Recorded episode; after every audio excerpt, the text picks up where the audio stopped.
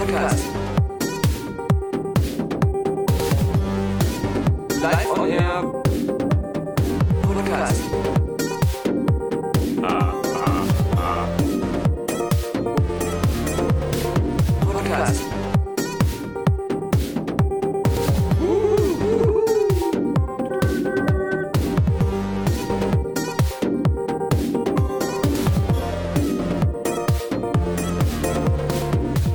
Gestern fiel es mir wie der Käserand von den Augen, Alexander Vogt, was ich da realisiert habe. Daniel Puck, ich möchte sofort wissen, was Sie realisiert haben. Also die von uns schon öfters erwähnte Fastfood-Kette oder sagen wir mal lieber Restaurantkette Pizza Hut. ja, wirklich, also das ist ja nur kein Fast Food, das ist Ja. ja Blasphemie, was ich Richtig. hier höre, ja. Das ist feinste handgebackene Ja. frische Restaurant, Bäckerei, Kunst.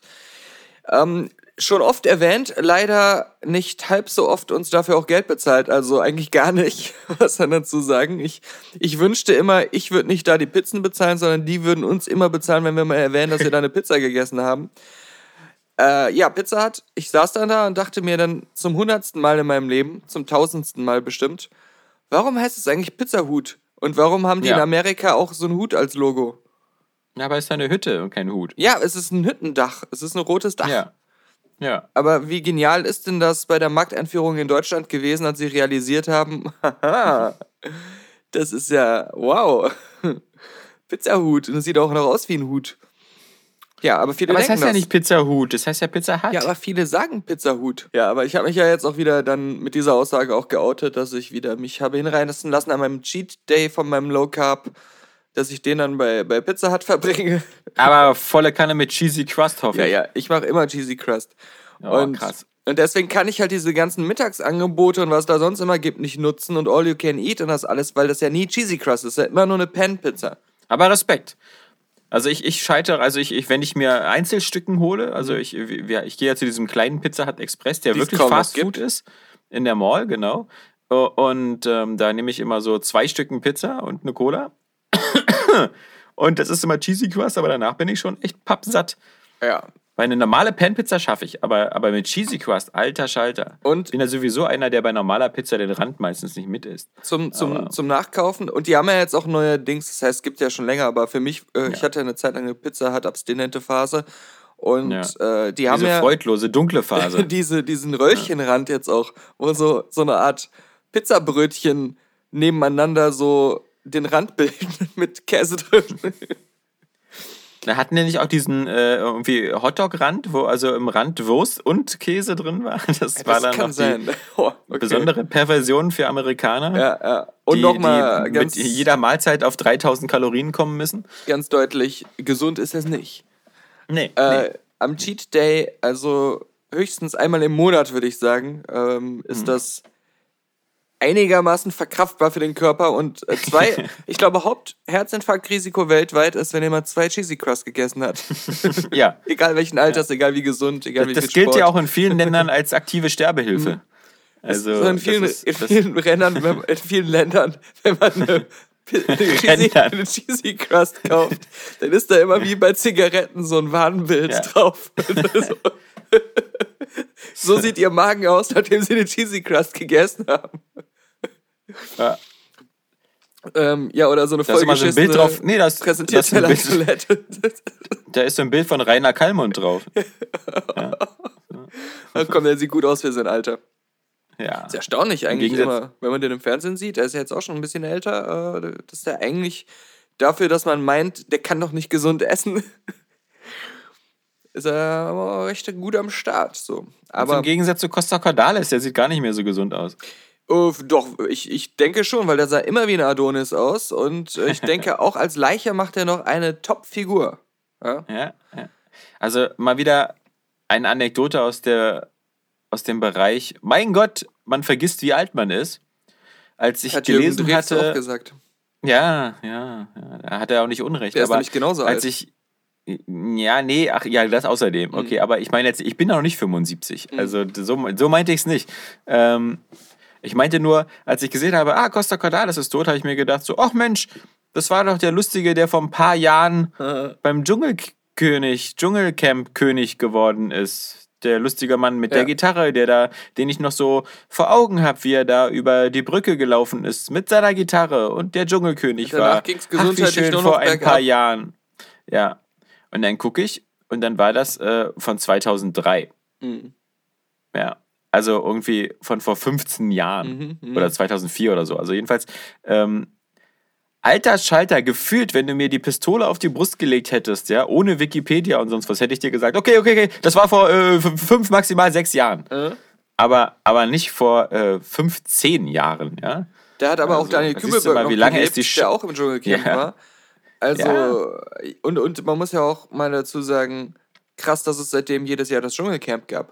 Ja, ja, aber mit Unterbrechung. Also da bin ich wieder leider auch abgerutscht ähm, und, äh, bei Wikipedia und habe dann nochmal über Dschungelcamp so ein paar Sachen geguckt. Und das, in den ersten Jahren gab es da ziemlich lange Pausen manchmal. So auch mal so zwei, drei Jahre ohne Dschungelcamp.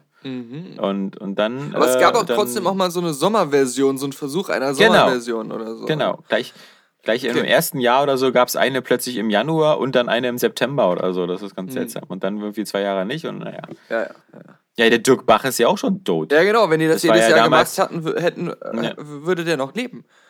Der ist Ja. ja auch verhungert, weil ihm da die Gage fehlte. Er hat ja nur noch das gehabt, ne? Also Lukas lief ja nicht Genau. mehr. Das war, ich habe ja so einen VHS-Kurs Drehbuchschreiben mal als Jugendlicher mitgemacht in Köln. Da an der, Mhm. äh, was, was, wofür steht ein Volkshochschule. VHS? Volkshochschule, genau. Und äh, das haben sie einem dann Nicht nicht beigebracht. Videorekordersystem oder so. Und da hat dann der äh, Lightning Fast VCR Repair. der Lehrer, der war dann also immer ganz stolz darauf, der Tutor, äh, dass er Drehbücher für Lukas geschrieben hat, diese Dirk Bach Sitcom, die Ah. ich noch so im Hinterkopf hatte, weil die manchmal irgendwie vor oder nach Samstagnacht noch ausgestrahlt wurde. Aber ich die auch äh, selbst als albernes Kind nie so lustig fand. Aber ja, das äh, war das Highlight seiner Karriere irgendwie. Ähm, wo ich mir jetzt auch heute denke, kein Wunder, dass ich damals schon deine Sachen in dem Drehbuchkurs so blöd fand. ja, ja, ja, ja. Ähm, was, was ich heute. oh, irgendwas wollte ich. Ah ja, genau. Äh, irgendwas wollte ich noch über Cheesy Crust sagen. Kürzlich Ja. habe ich die. Habe ich es geschafft, die Präsentierteller-Toilette bis oben hin voll Ja. zu scheißen. bis, bis der Rand. Also, zum Rand. Ja, der Rand, aber die, die Fläche war ebenerdig. Das, also, der Rand war ausgefüllt. Es war eine Platte. Obwohl der, das Klo auf war vom, vom Oberdeckel her, äh, war, wirkte es so, als wenn es zu wäre mit einem braunen Deckel. Und das Blöde ist, der Abziehprozess hat da nicht funktioniert. Das heißt, man musste mit, dem, mit der Schaufelbaggerhand runterpressen. Du, du musst ja auch dich beeilen. Du musst dich auch beeilen, Ja. weil wenn, das lange Zeit oben dem Sauerstoff ausgesetzt wird, sieht es irgendwann so aus wie bei so einer Creme Brûlée. Ja, Und du hast dann ja, ja. oben so eine, so eine Kruste, Ja. die du mit so einem Löffelchen ein, einstechen musst. Ja, oh, ja. stimmt. Aber das ist so, das ist halt so erniedrigend, wenn du so sagst, ich der Mensch, ja, ich hau mir jetzt auf Ja. die Brust, ich habe das Feuer gemacht und gleichzeitig lasse ich jetzt das Wasser meiner Macht gehorchen und diesen mächtigen Felsen einfach so in, in, ins unendliche Loch plumpsen lassen, so wie Skeletor am Ende vom He-Man-Kinofilm. Ja. Und, und dann bewegt er sich keinen Millimeter. Aber ich stelle es mir noch viel schlimmer vor, wenn, also, stell dir mal vor, du hast jetzt da wirklich du, diesen, Ja. diesen Mörderschiss und, und die, die ganze Kloschüssel schwappt fast über, ja? Mhm. Und dann hast du irgendwie so eine Art Verstopfung und so. Und dann müsstest du jetzt einen Handwerker anrufen und, und sagen Wie so, können Sie mal kommen und was machen? Ja. Und, und dann, dann schwimmt das aber immer noch alles da drin. Und Äh, ja, so, ja, ich was soll ich denn damit vorstellen. machen? Ich hatte ja mal Ja. einen Handwerker äh, vor etlichen Jahren in meiner alten Wohnung, weil Ja. das Klo komplett verstopft war. Und ähm, erstmal hat er zu Recht festgestellt, dass ich das äh, seit Jahren nicht gewaschen habe oder geputzt oder irgendwie mal ge gewartet habe. Aber gleichzeitig war er dann noch ununterbrochen immer wieder dran, folgenden Satz zu sagen. Ne? Ja, ja, ne? Das stinkt hier aber. Nee, nee. Ja, immer haben sie mal letzte Woche mal kräftig Lasagne gegessen, ne? Und äh, er das, das immer gesagt hat, ne? Ja, ja. Und wenn man das dann nicht immer mal ab und zu mal sauber macht, ne? Oder irgendein einmal richtig Lasagne isst, ist er immer, immer, immer mit seiner Lasagne dran. Ich hab's war nicht ein verstanden. besessen. Ja, wie besessen, genau. Das scheint ein Trauma gewesen zu sein bei ihm. War alles sein Leibgericht Ja. und das hat Ja. ihn dann mal den Tag versüßt, wenn er wenigstens immer an Lasagne gedacht hat. Ja. Und apropos peinliche ähm, Sachen, wir haben ja beide sicherlich äh, Jerks die dritte Staffel bisher Na, geguckt. Logo. Also die ersten vier Folgen bis Okay, jetzt. genau. Irgendwie scheinen die ja bei, bei, bei Join Mhm. irgendwie auch nur so zwei Folgen die Woche neu zu kommen. Das ist ja schon mal das Erste. Diese Jerks-Folgen sind tatsächlich online kostenlos bei dieser Pro7 Streaming-Plattform Join zu gucken. Also guckbar. Ja. Die man, wenn man ein Apple TV hat, auch ganz bequem von seinem Handy dann aufs Apple TV streamen kann. Das geht bei irgendwelchen anderen Samsung-Lösungen bestimmt auch so. Mhm. Ich habe Aber einfach mein MacBook ähm, angeschlossen über HDMI. Ja, nee, ich habe das auf dem Handy, weil ich dachte erst, ich gucke auf dem Apple TV, ob es da die Join-App gibt und die gibt's da irgendwie gibt's. auch, aber das ist irgendwie eine andere Ja. und da sind die Jerks-Folgen nicht drauf. Ah. Also ich habe Ähm, nämlich also äh, auch mal geguckt, gibt es das vielleicht schon irgendwie im LG Smart TV Store Ja. und so, aber da habe ich das alles äh, nicht finden können. Nee. Es wäre aber mal eine gute Idee. Ähm, aber ich, ich äh, wollte es ja auch trotzdem sagen, obwohl ich immer mal wieder doch wieder herzhaft gelacht habe und auch obwohl ich es immer noch gerne gucke. Ich habe jetzt auch, ich glaube, jetzt gibt es ja schon sechs Folgen, auch alle gesehen. Ja, Insgesamt ist es doch ein lauwarmer Aufguss einfach nur der Sachen aus den anderen Staffeln. Also bei jeder guten Stelle dachte ich mir, ach, das gab's schon mal in besser. Und, Ja. ähm, und es, es, es ist auch, die Lacher sind so ein bisschen weniger geworden und ich habe auch das Gefühl, sie haben jetzt so einen komischen Mischansatz zwischen, sie versuchen schon jetzt irgendwie mehr sich auf Storytelling auch zu konzentrieren und es konzentriert sich auch alles sehr auf äh, bei denen zu Hause und in dieser Straße Es sind so weniger unterschiedliche Orte und, und weniger gerade auch aufwendige Orte. Wenn ich mal so dran Ja, denke, ja. da gab es mal so eine Folge, die hat äh, komplett bei Arne Friedrich zu Hause und auch diesem Filmset mit dem Raoul Krauthausen in dem Rollstuhl da gespielt, mit diesen ganzen Ja. Komparsen und so. Und ähm, jetzt hast du nur einmal dieses Tatort-Clowns-Set, wo dann nur so drei Leute zu sehen sind und meistens nur eine Wand. und also die, die Folgen vorher haben immer so an viel mehr unterschiedlichen Orten gespielt und äh, vor allem, die haben sich mehr angefühlt wie wirklich einzelne Geschichten, die dann auch ihr Thema oder, oder ihre peinlichen Momente so richtig auf die Spitze getrieben haben. Und jetzt habe ich immer so das Gefühl, es sind so ganz kurze Peaks, aber so richtig zieht die Serie nicht mehr durch. Also es ist ein bisschen, ja, so, so, so halb Sparflamme so ein bisschen, habe ich das Gefühl. Also Ja, ich, ich finde das immer noch ganz, ganz, äh, ganz lustig, aber ich finde, man, man, äh, man merkt eine gewisse. Es ist so ein bisschen so, wie wenn man äh, beim, bei einem, vom Zauberer ganz viele Tricks verraten bekommt und sich dann eine Zaubershow anguckt und sagt so, naja, jetzt erkenne ich schon das Muster. Ah. Und äh, die, die Art, wie halt immer in so einer Folge die absurdesten Situationen so konstruiert werden, dass sie so am Ende auch so aufgehen im maximal äh, Fremdschämen-Chaos oder so. Ja. Ähm, wiederholt sich sehr halt- offensichtlich. es wiederholt sich sehr. Man, man, man merkt dann auch schon, wo es drauf hinausgeht. die zwei Folgen, die du wahrscheinlich jetzt noch nicht gesehen hast, da ist ja eine dabei, die auch im Trailer schon äh, angedeutet war, in dem Moment, wo die dann so ein bisschen, äh, ja, so, so, so assi-prollmäßige Mädels, die aber trotzdem gut aussehen, so am Straßenrand beobachten und dann immer so sagen, also im Trailer da im Auto sitzen und dann so sagen, ah, ich st- stand ja schon immer auf so Prollfrauen und so. Und da gibt's dann halt diese Folge, die, die halt davon handelt, wie sie dann mit denen da in Kontakt kommen und mit denen abhängen und so. Und das hat dann halt sehr stark erinnert an die Folge mit dem, wo sie ja diese jugendlichen Mädels aufreißen und dann zum Kindergeburtstag Ja, mitkommen aus der Geburtstagsparty, ja. ersten oder zweiten Staffel. Aber halt nie so geil lustig, wie halt damals diese Folge schon war. ja. Und es gibt halt echt immer wieder so Sachen, wo ich halt sage, ah, das, das haben die halt schon in geiler gehabt. Und äh, deswegen, wo ich nach der zweiten Staffel noch dachte, boah, ich freue mich so auf die dritte äh, Staffel Jerks, äh, hoffentlich kommt die, hoffentlich braucht die nicht so lange und so, ich habe mich richtig drauf gefreut. Jetzt bin ich so, ich weiß nicht, ob ich unbedingt eine vierte brauche. ja ich könnte mir ja, ähm, eher noch meine Lieblingsfolgen aus den ersten beiden nochmal angucken und nochmal drüber lachen, anstatt jetzt unbedingt noch mal eine vierte, wo es dann vielleicht dann ganz ausgelutscht ist. Ich habe diese Formate ja vielleicht manchmal äh, gar nicht so selten, war. Also so. Oder sie haben rechtzeitig aufgehört. Und haben Ja. dann halt auch mal nur zwei Staffeln gehabt. Dieses Derek mit äh, äh, Ricky Gervais zum Beispiel in diesem Altenheim da mit ihm als, als Ja. Autisten. Da gab es ja, glaube ich, auch nur eine oder zwei Staffeln. Oder eine Staffel und einen Mhm. Langfilm oder sowas. Und dann war auch gut.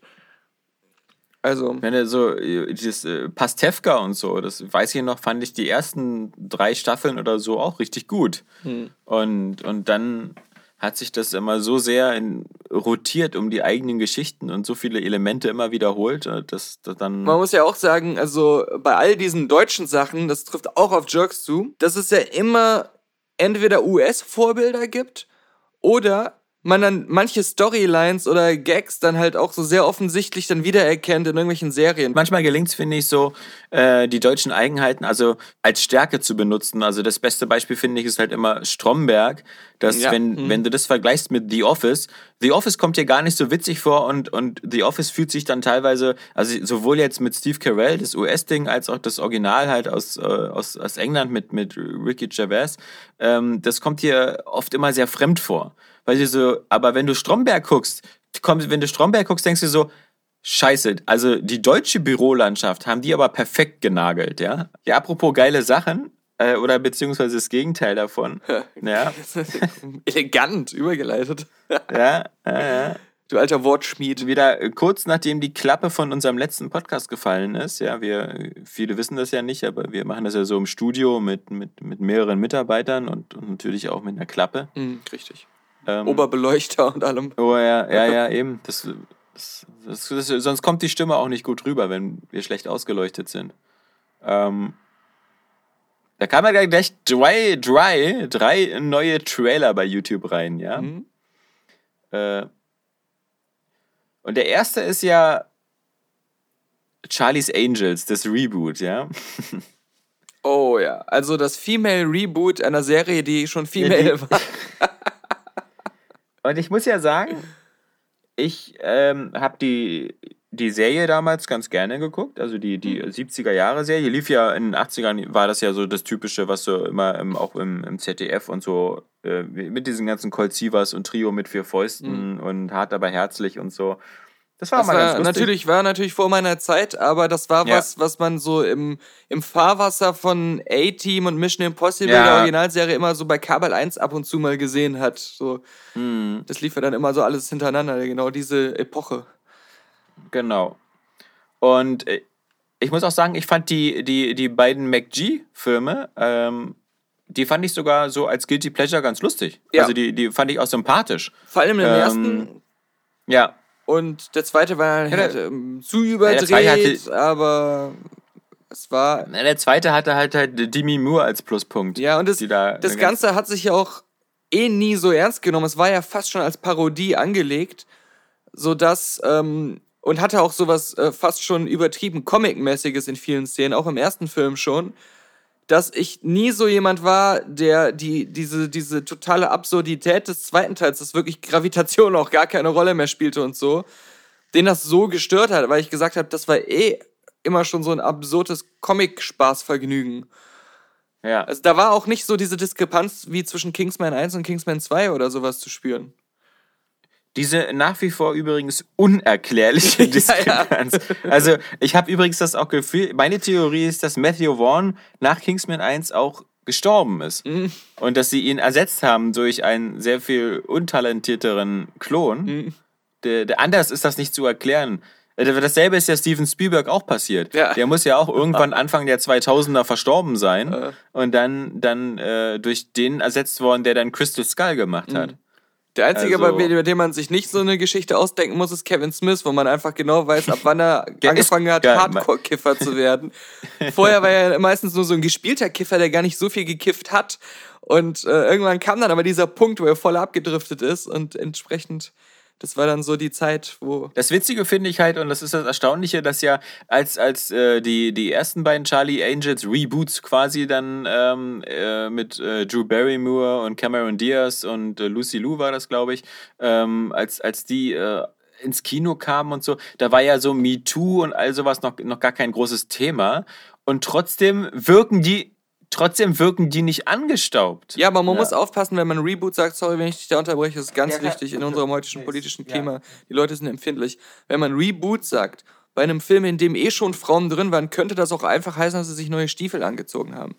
Deswegen, es war wirklich Ja. Neustart mit genau neuen Schauspielern und so und allem neu.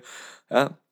Aber es war ja vorher, wie gesagt, doch eine Fernsehserie und Ja, ja, aber, aber ich fand halt irgendwie, das war trotzdem irgendwie nie irgendwie, also das war irgendwie auf eine spielerische Art irgendwie sehr unterhaltsam. Ich, ich weiß nicht, wie ich das beschreiben muss. Bill Murray als äh, Bosley Ja, in dem ersten Ja. Film, im zweiten dann Bernie Ja. Mac und im ersten Ja. Film natürlich auch unser guter, den ich doch so gerne mag hier, Sam Rockwell Ja. als Bösewicht. Aber bei, bei dem neuen, weißt du, so irgendwie, mal abgesehen davon, dass ich ähm, äh, finde, auch schon zur damaligen Zeit waren die drei Damen äh, irgendwie hatten eine gewisse Star Power. Die drei Damen, die da jetzt sind, äh, also da, davon kennst du vielleicht eine mit Glück von Twilight.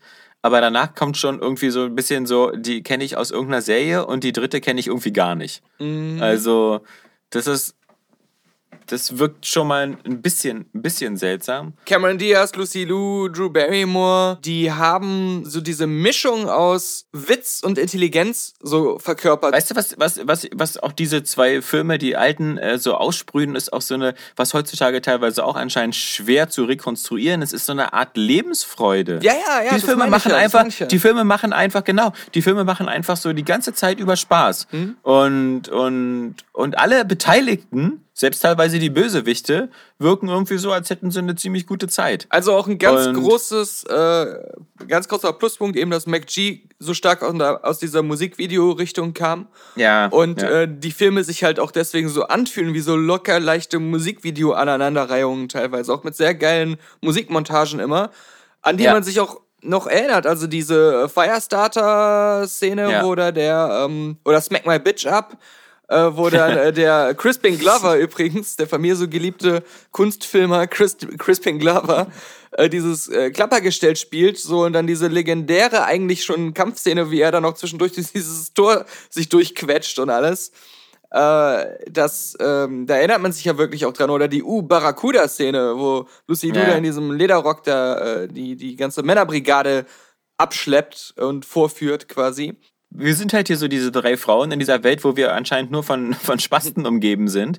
So ein Bill Murray als, als, ähm, als, als Bobsleigh ähm, ist halt trotz alledem ein sympathischer Kerl. Und der ist nicht ähm, in einer gewissen Weise überkarikatiert. Also zum Beispiel ein ganz schlechtes Beispiel ist halt bei dem Ghostbusters Reboot der Chris Hemsworth. Ja. Ja, also das, man muss ja nicht, um, um äh, Frauenrollen zu stärken, die Männer in so eine komplett bescheuerte, überzüchtete Spastenrolle bringen, die sich auch so völlig weltfremd anfühlt, ja. Aber wenn ich mir das Neue angucke, habe ich davon irgendwie, da habe ich überhaupt gar keine Connection zu. Das, das, wirkt nicht, das wirkt nicht lebensfroh, das wirkt nicht lustig, das wirkt verbissen. Es, es wirkt dann auch irgendwie äh, auf die Frauenrollen ähm, auch wieder überklischisiert. Also wenn sie dann da irgendwie diesen aus Kingsman geklauten Kleiderschrank haben, wo dann natürlich überall krasse Waffen dahinter sind und dann sagen so, ah, ihr habt nur den ersten Kleiderschrank gesehen und das dann so Aschenputzelmäßig so, oh geil. Es sieht nicht nach ganz Spaß viele aus. Sachen zum An- Gerade weil Ja. die, die Engel äh, in dem Film jetzt immer scheinbar so versuchen, so pseudo-cool zu sein, mit so super lamen Sprüchen und, und immer so einem total, äh, ja, anteilnahmslosen Gesichtsausdruck. Genau, aber das, das kann ja die, die, die nicht anders, die Kirsten Ja, Stewart. die ist ja auch Also- Vampir oder so. Äh, ja, aber äh, das, das hat halt überhaupt nicht, ja, wie, wie gesagt, diesen, diesen Spaß versprüht und, und diese, diese und auch keinen Charme. Ja, genau. Die haben überhaupt keinen Charme, diese Frauen. Ja. Und das ist ja auch so ein bisschen so dieses, sorry, aber das ist auch das, was ja bei Oceans äh, 8 so in die Hose gegangen den ist. nicht mal Frauen Ja. gut fanden und für den auch Frauen Eben. nicht ins Kino gegangen sind. Der ist ja nicht gefloppt. Ja. Ja. Genauso wie das Ghostbusters Reboot und ich habe Mhm. den Eindruck, genauso wie dieses Charlie's Angels Ding und so. Mhm. Ich, ich weiß nicht, ob das so, so, eine, so eine Unsicherheit ist bei, bei äh, Drehbuchschreibern und, und Regisseuren in Amerika, dass die jetzt irgendwie dieses Thema irgendwie nicht mehr richtig angehen können. Aber man muss ja sagen, zumindest die Elizabeth Banks, die ja da Regie führt und, Und der neue und, Bosley äh, und der neue Bosley ist und so, der müsste man ja eigentlich äh, zutrauen, dass sie da ein bisschen, ein bisschen Geschick hat. Aber ich, also wenn ich mir so ich habe so ein paar Lücken, was sie so gemacht hat, aber ich, du weißt ja, ich bin ja ein großer Fan des, des ersten Pitch Perfects gewesen. Mhm. Und dieses Franchise hat sie ja zum dritten auch übernommen. Mhm. Ja, beim dritten. Also sie spielte ja schon immer mit in so einer kleinen Nebenrolle. Und äh, bei Pitch Perfect 3 führte sie dann, glaube ich, auch Regie.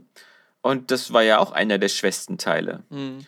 Also die, die Frau hat ja äh, irgendwie auch kein, kein sicheres Händchen dafür, wie man, wie man das gut umsetzt. Ja, aber da scheint ja auch in Hollywood generell, das haben wir auch bei so diversen Franchises immer gesagt, äh, die Wichtigkeit des Regisseurs auch gar nicht mehr so gegeben zu sein. Also Ja, äh, da irgendwie ähm, ja auch, auch eine individuelle Stimme noch erkennbar zu haben, das ist ja dann teilweise auch gar nicht gewünscht bei solchen Filmen. Äh, Ich meine, Ja. ja. siehst du ein gutes Beispiel dafür, eben wie, wie Kathleen Kennedy und so, wo man sagen muss, so, nur allein die Tatsache, dass du eine Frau bist, Mhm. macht dich jetzt nicht automatisch zu der besseren Wahl.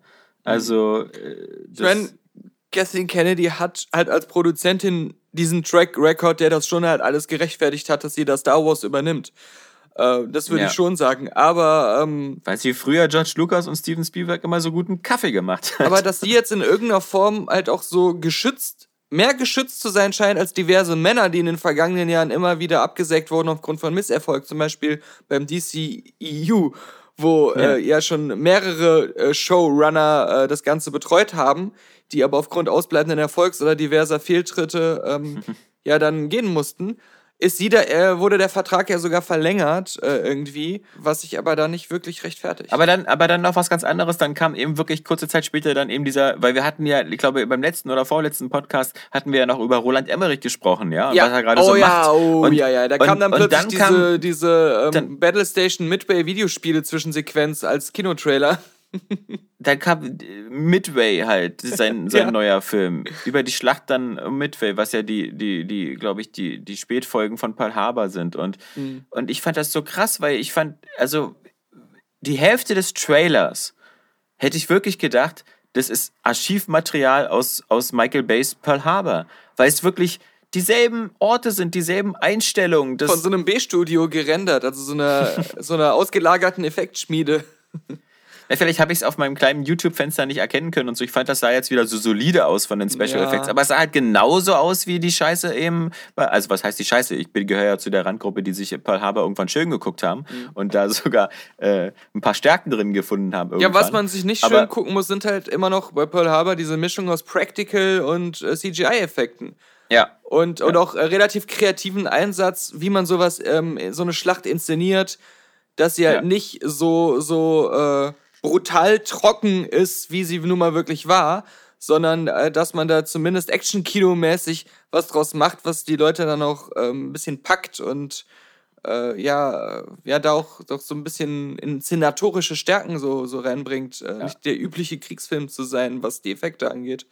Genau, und ich meine, all diesen Patriotismus und diese Liebesgeschichte von Ben Affleck und dem Bruder und diese Dreiecksgeschichte mit Kate Beckinsale, alles mal dahingestellt, das finde ich auch alles nicht so geil. Aber zum Beispiel auch diese ganzen, der Angriff dann selber auf Pearl Harbor, wenn sie dann eben, wie sie damals gedreht haben, an, in Pearl Harbor, die Schiffe, die da noch stehen, genommen haben Mhm. Ja, und auf denen Pyrotechnik, Pyrotechnik installiert haben, ähm, die dann noch digital noch eben dann natürlich umgearbeitet worden ist. Aber, Aber das musste deswegen, erst obwohl der Film stemmen, echt ja. nicht gut Ja. ist und ich den auch seit Ewigkeit nicht mehr gesehen habe, ich erinnere mich an die drei, vier bekannten Shots aus diesem Film, die Ja. natürlich auch im Trailer und in der Werbung hoch und runter gespielt wurden. Ja, und in dem Midway-Trailer anscheinend. Ja, erinnere ich mich detailliert, weil die einfach doch so gut äh, waren. Und ähm, also optisch einfach. Aber ja, nee, Midway muss ich sagen, ich habe ja damals, glaube ich, für Area Xbox, Area Games diese Battlestation Midway Ja. Videospiele-Sache da getestet und ich habe sofort diesen ähm, Cutscene-Zusammenschnitt bei YouTube gesucht von diesem Spiel, äh, weil mich das doch sehr stark daran erinnert hat, auch inhaltlich. So die ähm, erzählerischen Stärken von Emmerich waren ja nie die großen. Nee. ja, Ich finde es halt so, ich find's halt so wieder so schade, wenn man sich so, so, so ein Thema aussucht, was eigentlich schon so, ähm, äh, so, so, so, so eigentlich schon so Effekte, also er ist ja jemand, der aus dem Effektbereich kommt, sagen wir mal so, ja. Er hat ja nun nicht das kleine Independent-Kino erfunden oder die, die äh, Roland Emmerich, der Meister für, für, für Charakterstudien oder so. Ähm, wenn, wenn du dir dann was aussuchst, was schon von so einem anderen Effektproleten quasi vor dir, ja, eben auch schon exzessiv bearbeitet worden ist. Ähm, also, äh, warum machst du das? Also, ich meine, aber ich glaube, man, das- zeigt sich doch schon noch in seiner Karriere, dass er diese zwei äh, Passionen zu haben scheint: Science Fiction und historische amerikanische Stoffe. Ja, ja, klar. er hat ja da so einen Amerika-Komplex. Er, er ist ja meistens amerikanischer als die meisten Amerikaner. Aber äh, also zumindest so bei, bei der, der Patriot oder so, war das zumindest ein Thema, was ich jetzt noch nicht so, so, so als so extrem ausgenüdelt empfand. Ähm, zum damaligen Zeitpunkt. Aber das kann natürlich auch sein, dass man sich vielleicht so mit Bürgerkrieg und den Folgen und so nicht so beschäftigt hat bis dahin. Aber ähm, wenn es jetzt zum Beispiel um den Zweiten Weltkrieg geht oder so, dann fand ich es zum Beispiel dann eben auch doch ganz gut, dass eben zum Beispiel so ein Film wie Dunkirk oder so dann äh, zum einen einen Schauplatz gezeigt hat, der eben noch nicht so, so, so extrem verarbeitet worden mhm. ist. Ähm, und zum anderen halt sehr, sehr viele neue Erzählmethoden dabei halt gefunden hat halt. Mhm. Ähm, ähm, das hat dem Ganzen so einen frischen Ansatz gegeben. Und so ein frischer Ansatz oder eine andere Perspektive oder irgendwas vermisse ich halt bei so einem Midway total. Da frage ich mich, wo, wozu? Warum? Ja, ja. ja, Mensch, Roland, das kostet dich doch auch zwei, drei Jahre deines Lebens. Ja, gerade so, so bei, bei, wo du jetzt Dunkirk erwähnst, möchte ich auch nochmal hinweisen auf den jetzt im Kino startenden Apollo 11. Ja. Denn der, da habe ich ja jetzt äh, bei, bei golem.de einen Artikel geschrieben, mit, mit vielen Details auch über diesen ganzen Restaurationsprozess der alten Filmrollen, die sie da wieder entdeckt hatten, wo dann wieder ganz neues Material da zu sehen ist von dem ganzen Apollo-Projekt. Aber eine Sache, ähm, die wirklich den Film auch fürs Kino sehr sehenswert macht, ist abgesehen davon, dass der gerade im IMAX eine richtig geile Qualität hat durch dieses alte 70mm Material, was, was richtig gut restauriert wurde, sondern auch, die haben ja diesen Ansatz gewählt, daraus eben nicht diese klassische Doku zu machen mit Interview-Segmenten oder irgendwelchen großen Erklärungstexten oder so einem Kram, sondern sie haben sich so zum Ziel gesetzt, so einen 93 Minuten packenden, fast schon größtenteils Actionfilm zu machen, der linear anhand dieses, dieser Originalaufnahmen das einfach nur zeigt, als wenn man dabei wäre. Und ähm, nur dieses Material von damals verwendet. Nichts nachgedrehtes, nichts irgendwie nachträglich da reingesprochenes. Und als einzige Sache, die noch Kontext liefert, halt die Original, äh, den Originalkommentar von diesem Walter Cronkite da, der in Amerika so die Stimme der Mondlandung dann war, weil er diese Live-Übertragungen da kommentiert hat, die fast alle geguckt haben. Und äh, dann natürlich noch Kennedy und so, so äh, die Rede dann am Schluss, äh, als sie es geschafft hatten und so ein Kram oder dieses Gespräch, was dann zwischendurch auch mit dem Präsidenten da von der, ähm, vom, von der Rakete aus dann im Weltraum stattgefunden hat. Aber ansonsten ist es halt wirklich, du siehst nur die Geschehnisse so, wie es halt live vor Augen quasi passiert und hast immer wieder diese geilen Momente, wo gerade wenn dann so Sachen ein bisschen äh, schief gehen oder sie Probleme haben, einfach nur, du hörst die Original Funksprüche, nichts anderes. Aber äh, ich, ich fand, also der Film ist, ist, ist, ist so packend und spannend gemacht, aber halt auch, auch so, ähm, so gut vom, vom Schnitt her einfach. Da ist so ein Tempo drin. Du merkst gar nicht, dass diese komplette Apollo 11 Mission, die ja mehrere Tage gedauert hat, sich halt in 90 Minuten so abspielt, aber du merkst fast gar nicht, dass da Zeit äh, rausgeschnitten wurde quasi. Und ähm, das ist echt ein, ein, ein, krasses Spektakel, was, was äh, so glaube ich, so vom Mittendrin-Gefühl bei so einem historischen Ereignis äh, es auch noch nie geben konnte, weil äh, vorher bei ähnlich krassen Menschheitsereignissen ja nie so gute Kameras dabei waren und das nie so lückenlos gefilmt wurde, wie das, was jetzt durch dieses neu wieder aufentdeckte Footage äh, ähm, dann äh, alles zutage gekommen ist. Also, das ist echt. Das ist, ist auch kein Wunder, das wurde eh alles in einem Hollywood-Studio gedreht.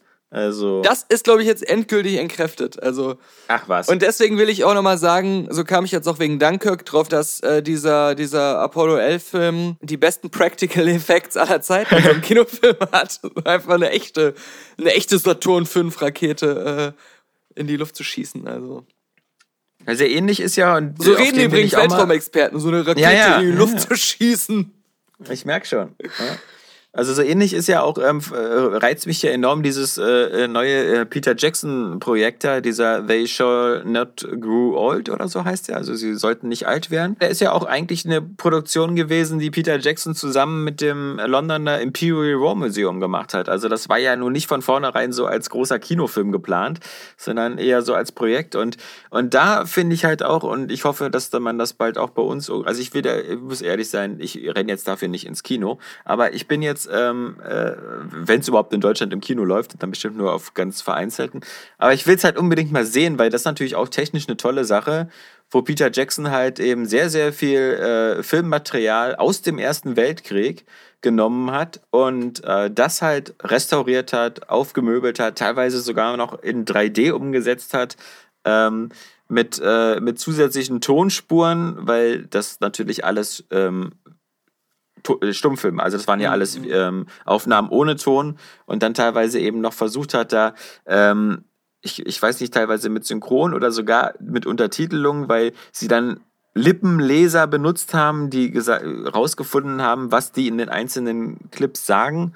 Und diese, diese, diese, diese aufwendige Restauration so von solchen das Material. Das wäre schon lustig, wenn die sich verlesen würden. Die voll die Quatsch-Dialoge dann dabei rausgehen. Ja. Nee, aber das finde ich halt super reizvoll und ein super geiles Projekt. Einfach dieses, dieses mit der heutigen Technik, dieses alte Originalmaterial ja. ähm, äh, aufzubereiten aus dem Ersten Weltkrieg und das so nochmal irgendwie äh, also realistischer, ergreifbarer ja, der, zu machen. Mit der heutigen ja Technik ist es auch wirklich äh, verblüffend gut, äh, was sie da inzwischen ja. rauskriegen, was die Bildklarheit so angeht. Ja genau.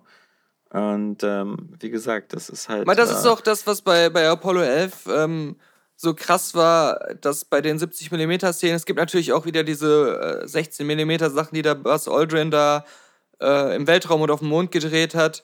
Aber gerade bei den 70 mm Sachen, die haben noch so leicht diesen farblichen Look halt auch den Film damals halt hatte. Sind nicht so komplett realistische Farben. Die sind zwar sehr, sehr reiche Farben, aber nicht so äh, sehr, sehr, dass es jetzt genau wie echt aussieht. Aber ähm, die Bildklarheit ist trotzdem, hat wirklich so was Unwirkliches, wenn du dann da die Astronauten siehst, wie die die Anzüge angezogen bekommen vor dem Start und so. Du siehst dann da so eine Halbtotale von denen, wie die da sitzen. Jedes Blinzeln, das hat so was Unwirkliches. Also, als wenn du direkt vor denen sitzen würdest und äh, äh, du, du, siehst wirklich so, wie sie denken und, und, und da so äh, vor der Mission so versucht, die so vorzustellen, ah, was denkt der gerade, wie tickt der gerade. Und äh, das hat, ja, wie du gerade das gesagt hast, dieses Unwirkliche so. Ja. Das wirkt so wie meine Erfahrung mit den VR-Pornos damals. Ja, das hat ja okay. auch immer dieses. Was also, denkt sie gerade? Echter als die Realität, ja. Wie tickt die gerade? Ja, wirklich. Wie dieses Blinzeln. Klöten, Verrückt. Ja. das ist wieder so ein Kitzelporno, hast du dir da angeguckt. Ja. also. Äh, aber genau, mit den, mit den Tonspuren auch, äh, wo du das gerade mit dem Ton erwähnt hast, da haben die bei dem Apollo 11 Film 30 Kanal äh, Funksprüche, also wo wirklich auch teilweise 30 Funksprüche in Mission Control von unterschiedlichen Leuten miteinander äh, aufgenommen wurden. Und da musste erstmal eine spezielle Software entwickelt werden, die da zu trennen, zu synchronisieren, zu, zu restaurieren. Das ist schon alles ganz interessant. Aber warum das auch so super wichtig ist, auch der Peter Jackson-Film jetzt, ist halt nicht nur, dass es dann diese Filme gibt, sondern und sie restaurieren ja auch Material, was in den Filmen nicht verwendet wird. Das ähm, für die Nachwelt alles erhaltbar ja. zu machen und zu katalogisieren. Teilweise gibt es ja von allen möglichen historischen Sachen ganz viel Filmmaterial, was irgend in irgendwelchen Kellern liegt, was auch nie richtig katalogisiert wurde. Was mal einer ja. sichten müsste, wo dann tausende Stunden Material über Jahre hinweg gesichtet werden muss, äh, um erstmal auch äh, eingeordnet zu werden, was ist da überhaupt zu sehen. Und das haben die jetzt bei diesem Apollo 11 Film wirklich seit 2017 gemacht für das äh, amerikanische Nationalarchiv, wo die Sachen dann halt auch gelagert und entdeckt äh, wurden. Und äh, das war dann halt auch so ein bisschen so der Deal. Ihr könnt halt diesen Film damit machen für eure 50 Jahre äh, ähm, Kinoproduktion, 50 Jahre Mondladungskino-Produktion. Aber dafür restauriert und archiviert ihr uns die kompletten Kisten Filmrollen hier. Ja, und das Archiv selber hat nicht die Ressourcen, aber auch nicht die Technik und das Know-how, das überhaupt selber machen zu können. Also die sind da halt von so Hollywood-Profis wirklich dann auch abhängig, äh, das umsetzen zu können, so ein bisschen. Ja, und das, äh, wie gesagt, das hat eben ja sehr hohe Parallelen zu dem äh, Vorgang, den Peter Jackson da eben gemacht ja. hat mit dem englischen Museum, weil mhm. das hatte garantiert auch eben den Zugriff auf die ganzen Originalfilmrollen und ähnlichem. Mhm. Aber ähm, die, die Aufbereitung eben mit, mit, mit der ganzen Veta-Hollywood-Technik mhm. ähm, ist natürlich schon, schon eine coole so, Sache. Solange Peter Jackson sich zurückhalten kann, er nicht irgendwie dann nachträglich yeah. so George Lucas-mäßig so eine Special Edition des Ersten Weltkriegs anzufertigen. Äh, hier ist noch ein ja. Banta durchs Bild gegangen. Äh, hier Ja. hätte ich gerne den, äh, da eine komplett Hier, andere. Gollum. ja, genau. Komplett andere Szene hätte ich da noch gerne Ja. drin. Ja. Das gefällt mir von der Komposition gar nicht. Ja. Also. Und ähm, Hitler war nur ein Platzhalter, da sollte eigentlich eine riesige Schnecke hin. Hitler all- allerdings wirst du im Ersten Weltkrieg äh, eher selten Ja, sehen. der hat Der- aber auch da schon gelebt. Also. Ja, naja, ich finde, der hat auch teilgenommen am Ersten Weltkrieg, aber genau. der war ja, halt. das meine ich auch. Die Szenen, wo er dann als Soldat da zu sehen ist, äh, in der Wenn ich Suppenküche. mich nicht irre, wenn ich mich nicht irre, und das kann sein, dass ich mich irre, war er sogar nur Meldeläufer oder so. Ja. Also er war jetzt auch noch nicht so richtig Frontsoldat. Der war, der war dann so der Paul Revere seiner Zeit, der dann mit den leuchtenden Fackeln auf dem Pferd langgeritten ist und gerufen hat, sie kommen, sie kommen. Ja, ja, Ja. Viel Glück euch. Ja, ja. Ich, ich, ich melde das mal dem Offizierstab da hinten. Irgendwann, also bei unseren Großeltern sagt man immer, die haben teilweise noch zwei Kriege miterlebt und unsere Ja, Kinder und die haben- Enkel die sagen dann, Big die haben das Brother, erste- die haben Big Brother und Dschungelcamp miterlebt. Ja, Genau. Beides. Und Ich- überlebt. Ich war ja noch bei, bei Big Brother jemand, der war quasi Zeitzeuge, weil das ja in Hürth war, der Container. Ja. Also bin ich da nochmal so ein extra interessanter alter Mann im Altenheim. ja, dann gab es natürlich noch äh, hier Jumanji 2 Trailer. Also das war aber, der war ja wohl unvermeidlich. Ähm, Ich war so total perplex, den zu überhaupt zu 1, sehen, ja. weil ich hatte das Gefühl, äh, drehen die schon? Und warum Ja. sieht das alles so aus, als wenn das Restmaterial vom ersten Film wäre? Ja, ja.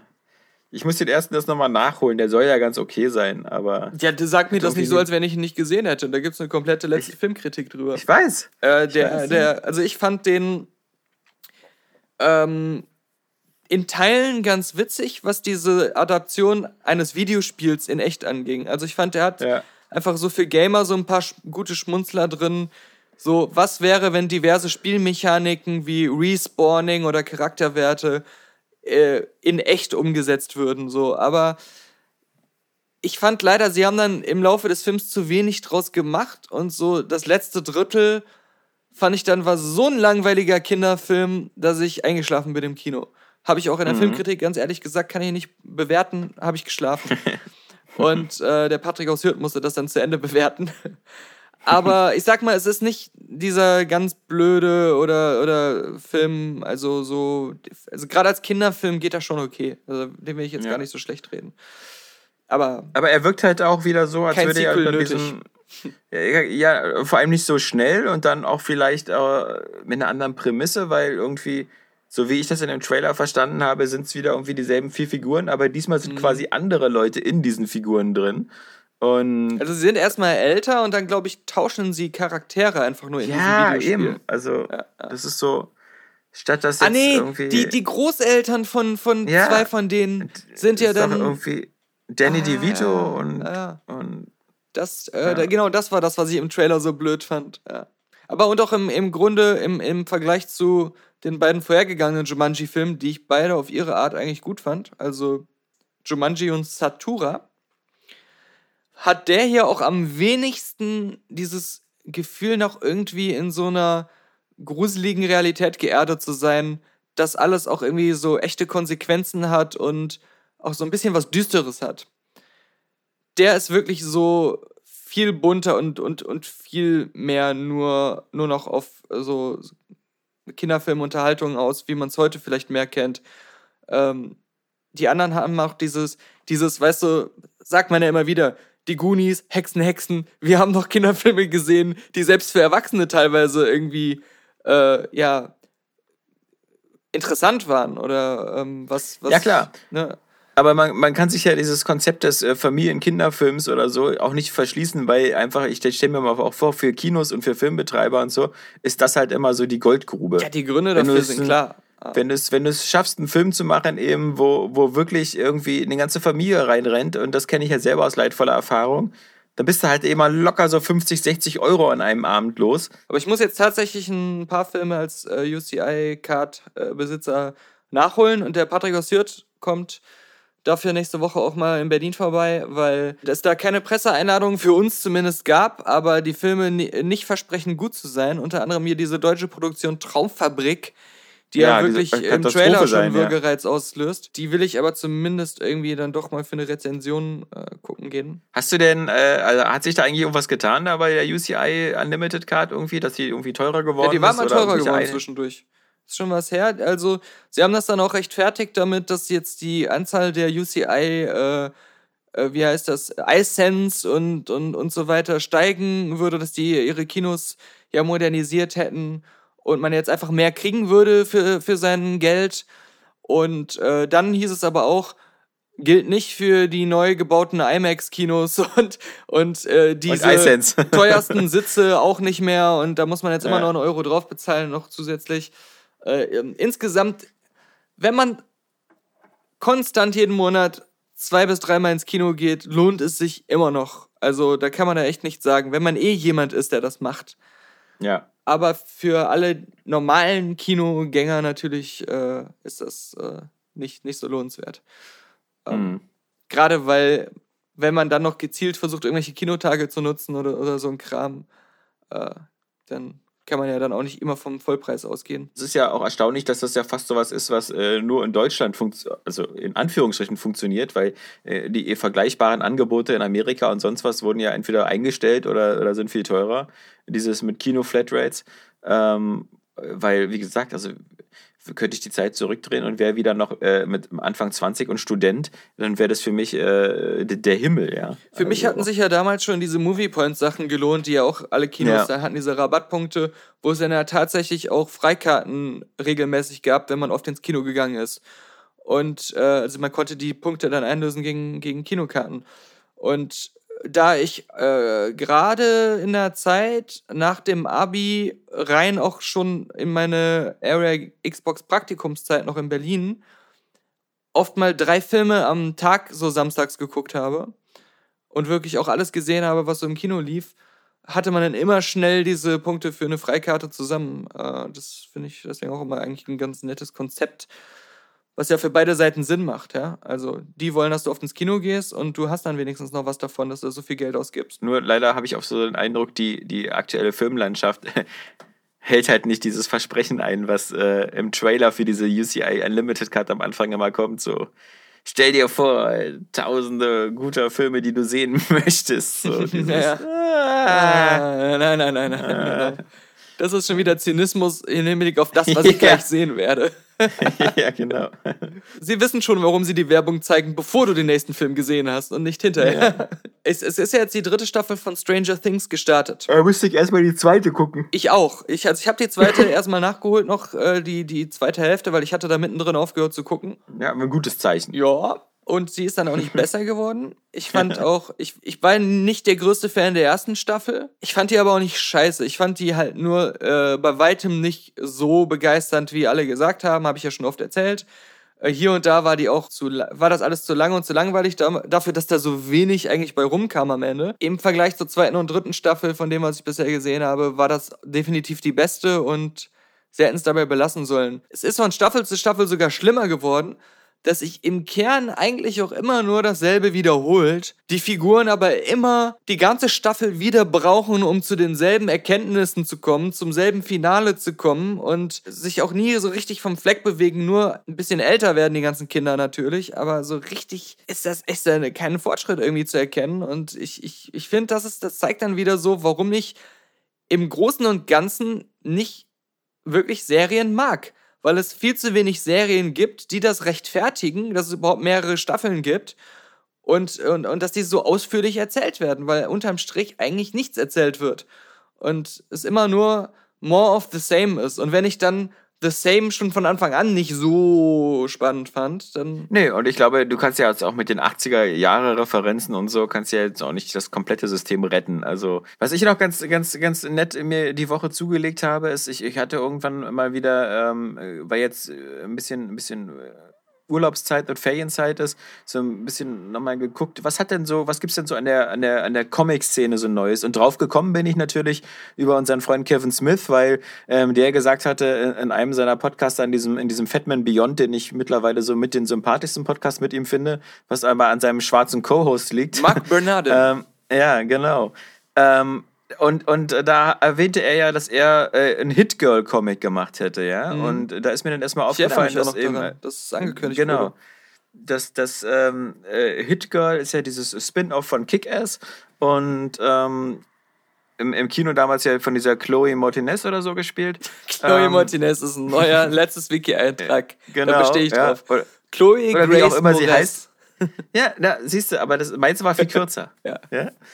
Und ähm, da, da bin ich über, bei Emma so drüber gestolpert, dass das ja noch, also das, äh, das, das Kevin Smith Comic, das gibt es noch nicht in Deutsch, das kommt, erscheint bei uns, glaube ich, äh, im, im Oktober oder so. Dieses Hit Girl gibt es insgesamt vier, vier Bände, ähm, die immer so eine aus sechs Comics bestehen, die von äh, vier verschiedenen Autoren gemacht worden sind. Das erste habe ich mir geholt, das ist so Hit Girl in Kolumbien. Ähm, und das, was Kevin Smith macht, ist halt Hit Girl in Hollywood. Ähm, aber wie gesagt, da müssen wir dahin. Aber ich habe ein anderes Comic geholt von Mark Miller, was schon etwas älter ist, was ich von der Prämisse her total äh, spannend fand. Und was, was ich bisher, ich habe es jetzt erst angefangen, so die, die ein Drittel gelesen, aber äh, super, super witzig. Und zwar Genosse Superman ist es. Ähm, Und das, das, das hat einfach die Prämisse, Ja. dass Superman, äh, genau, also das ist so eine Elsewhere-Geschichte, so eine. DC-Elsewhere-Geschichte, ähm, dass Superman auf der Erde gelandet ist, aber halt nicht im amerikanischen Farmland, sondern in der sowjetischen Kolchose und unter äh, sowjetischen, ukrainischen Bauern großgezogen worden ist. Und dann eben natürlich so eben äh, für, für, für, für Stalin und Mütterchen Russland äh, in die weite Welt zieht. An sich immer noch der, der gute Mensch ist, der also, also auch immer noch versucht, zu allen zu helfen und so. Aber dass natürlich die Amerikaner da total verrückt werden ähm, und versuchen natürlich sofort so eine Gegenwaffe gegen diesen Superman zu entwickeln, weil es ja nicht sein kann, dass der, dass der Russe so, so so eine menschliche Superwaffe hat und sich deswegen äh, mit Lex Luthor zusammentun ganz stark und an so einem Anti-Superman arbeiten. Und, und all diese, diese ganzen bekannten Figuren, das, das ist einfach so witzig gemacht. Dann gibt's auch so eine Nebengeschichte, wie so ein, so ein, so ein, äh, so, ein- so, ein, so eine Art äh, KGB-Typ ähm, so zwei Dissidenten erschießt, ja, die, die Anti-Superman-Plakate verteilen. Und da natürlich Superman äh, äh, nicht umstritten sein darf im, im Stalinismus, äh, werden natürlich Leute, die dann so Anti-Superman-Sachen verteilen, sofort erschossen. Und da kommt dann eben raus, so wie, wie, wie, wie dieser KGB-Typ dann so zwei, zwei äh, Mann und Frau erschießt und dann feststellt, oh, die haben noch ein Kind. Ja, und dann diesem Kind sagt so, na und hier, komm damit klar, deine Eltern waren Verbrecher, wir haben sie jetzt erschossen und so und jetzt verschwinde. Und er dann so meint so, "Ja, er wird nie vergessen, wie ihn dieses Kind angeguckt hat, so starr. Und dann siehst du so auf der nächsten Seite, so wie dieses Kind dann so von ganz vielen Fledermäusen umgeben ist. Und, und dass sie halt so, sie, sie, sie, sie bauen halt so alle bekannten Figuren, aber in so einer ganz anderen Perspektive ein. Also auch Batman ist quasi ein russischer Batman und, und ah, Wonder Woman kommt auch schon drin vor und so. Also ist schon.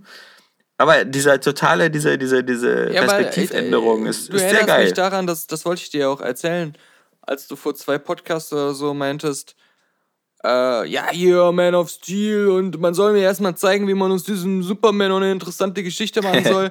äh, nach, als ich das dann nochmal mir angehört habe, ist mir dann direkt natürlich eingefallen, ja, Moment mal kurz, es gibt so viele coole Comics, gerade diese alternativen Elseworld-Geschichten, da hat ja auch Ja. unter anderem der Max Landis diese sehr erfolgreiche American Alien äh, Superman-Alternativgeschichte gemacht. Äh, da gibt's schon sehr viele interessante Konzepte, wenn sie sich von diesem Scheiß, äh, wir machen das MCU nach Cinematic Universe Quatsch verabschieden würden. So, und in die Richtung Du halt meinst gehen so wie, als ob sie einen Film über den Joker machen Ja, würden? genau. Und so. und sagen, wir kacken auf Batman. Ja, wir. Naja, ich meine, wie gesagt, also wenn, wenn, wenn, wenn dieser Joker so, so, so cool wird, wie es aussieht, da mit den ganzen Martin Scorsese Taxi Driver Referenzen und Ähnlichkeiten Ja, ja. und dann der, der, unser, unser Lieblingsvampir hier, irgendwie Robert Pattinson, dann irgendwie Batman äh, wird, könnte auch mal wieder noch ganz geil werden. Auf jeden Fall. Wenn das im selben ja. Universum spielt. Mhm. Weil da bin ich mittlerweile auch einer, also ich bin ja normalerweise auch einer, der sonst immer bei jedem sagen würde, von vornherein ist alles Kacke und Scheiße und eine schlechte Idee und so. Aber da, da darf man wirklich nie vergessen, eben, dass das eben bei Heath Ledger oder so eben genauso im Vorfeld war. Gebe ich dir total auch recht. Ich sagen- bin auch, was das Casting angeht, gar nicht so Ja. skeptisch, weil ich auch inzwischen echt viele, gerade so im Indie-Bereich, gute Sachen mit Robert Pattinson gesehen habe, wo ich ihn ziemlich gut fand. Und ich fand Mhm. Ja, ihn auch in diesem Last, Lost City of Z ziemlich gut, wo er da den, den besten Ja. Kumpel von dem äh, Entdecker da gespielt hat. Aber Das ist auch so ein Film, den ich immer noch mal sehen wollte. Ja. skeptisch macht mich einfach der Regisseur Matt Reeves, der ja der Ja. von Cloverfield äh, und von den letzten beiden Planet der Affen ist, Mhm. die ich alle irgendwie nur so halb gut bis mittelmäßig und eher auch enttäuschend fand, wenn man von der Prämisse ausgeht, was aus ihnen hätte werden können. Und ich fand immer, das war jemand, der ja auch immer, glaube ich, die Drehbücher mitgeschrieben hat oder teilweise auch komplett geschrieben hat, bei dem man das Gefühl hatte, der hält sich storytechnisch oft immer leider so einen Tick zu clever, als er eigentlich ist. Und das macht die Filme dann irgendwie, also das lässt sie das Potenzial nicht ausschöpfen. Ähm, Ja. Und das finde ich, äh, macht mir so ein bisschen Angst. Also der überzeugt mich nicht. Und das ist halt der Unterschied zu so einem Christopher Nolan, der. Ja, ja. Aber wir haben nicht so viele Christopher Nolans. Ja, ja, ja. Und auch der hat Batman Dark Knight Rises gemacht und ja, das hat er Und- am Ende auch so ein bisschen den Faden ja, aber verloren. also Lustig, lustigerweise ja immer bei, bei den ganzen auch, ne? Also, bei den, bei den ganzen CGI-Sachen irgendwie höre ich immer wieder, dass der letzte Planet der Affen, Mhm. Also ich weiß gar nicht mehr, wie die alle heißen, also Revolution, Prevolution, irgendwas, Aufstand oder Ja. sonst was. Jedenfalls, der letzte von diesen Filmen wird von vielen dieser CGI-Artists immer äh, benutzt als zum Beispiel Positivbeispiel für extrem gutes CGI. äh, ähm, das stimmt jetzt- stellenweise auch. Also das Motion Ja, ja. Capturing und so und die Affen sehen teilweise schon echt krass äh, realistisch aus. Aber, muss ich auch wieder einschränken, das trifft so Ja, schränk mal diese CGI-Experten wieder ein. Die, die. nee, es, trifft, es trifft halt nicht auf alle gleich zu. Also manche Affen Ja, ja. sehen so viel besser gemacht aus als andere.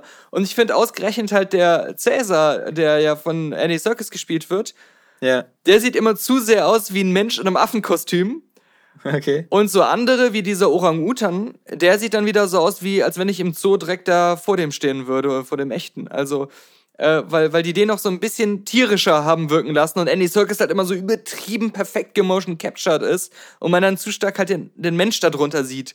Aber äh, insgesamt doch, also CGI-mäßig stimmt das schon, nur erzählerisch, gerade mit diesen ganzen KZ-Analogien, war mir das zum einen alles Ja, zu ja. viel Holzhammer und zum anderen auch zu dröge, langweilig und, und zu, äh, ja, das hat auch alles erzählerisch nicht so die Raffinesse gehabt, die es glaubte zu haben. Also, ja.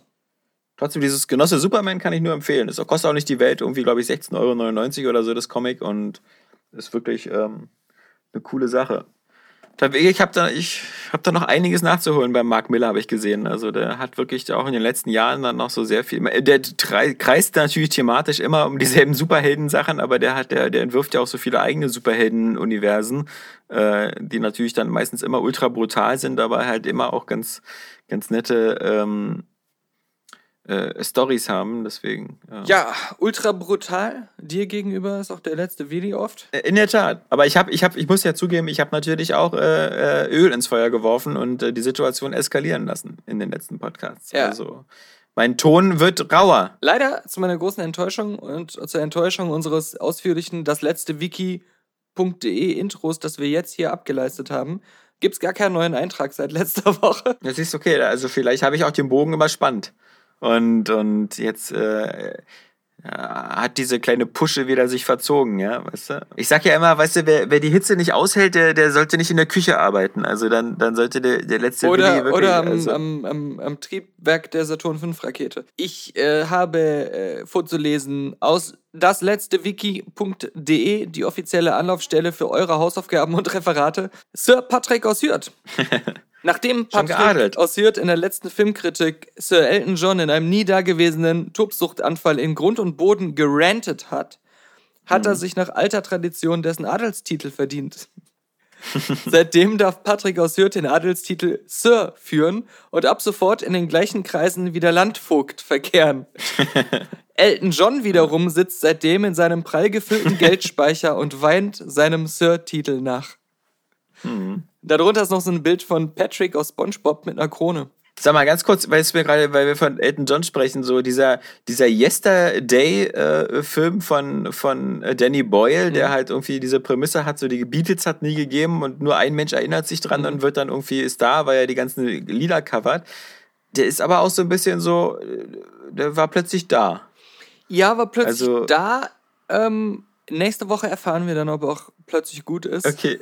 ja, hast du schon gesehen? Ja, Okay. und ähm, Ich, ich liebe ja. Danny Boyle, aber ich finde manchmal immer so, seine, seine, seine Themenauswahl ist so ein bisschen, also, ich, ich, Ja, ich weiß nicht. Ich, ich glaube, das Drehbuch ist von jemand anders. Ja. Und ähm, es, es wirkt auf den ersten Blick aber schon was, was auch von Danny Boyle komplett hätte sein können.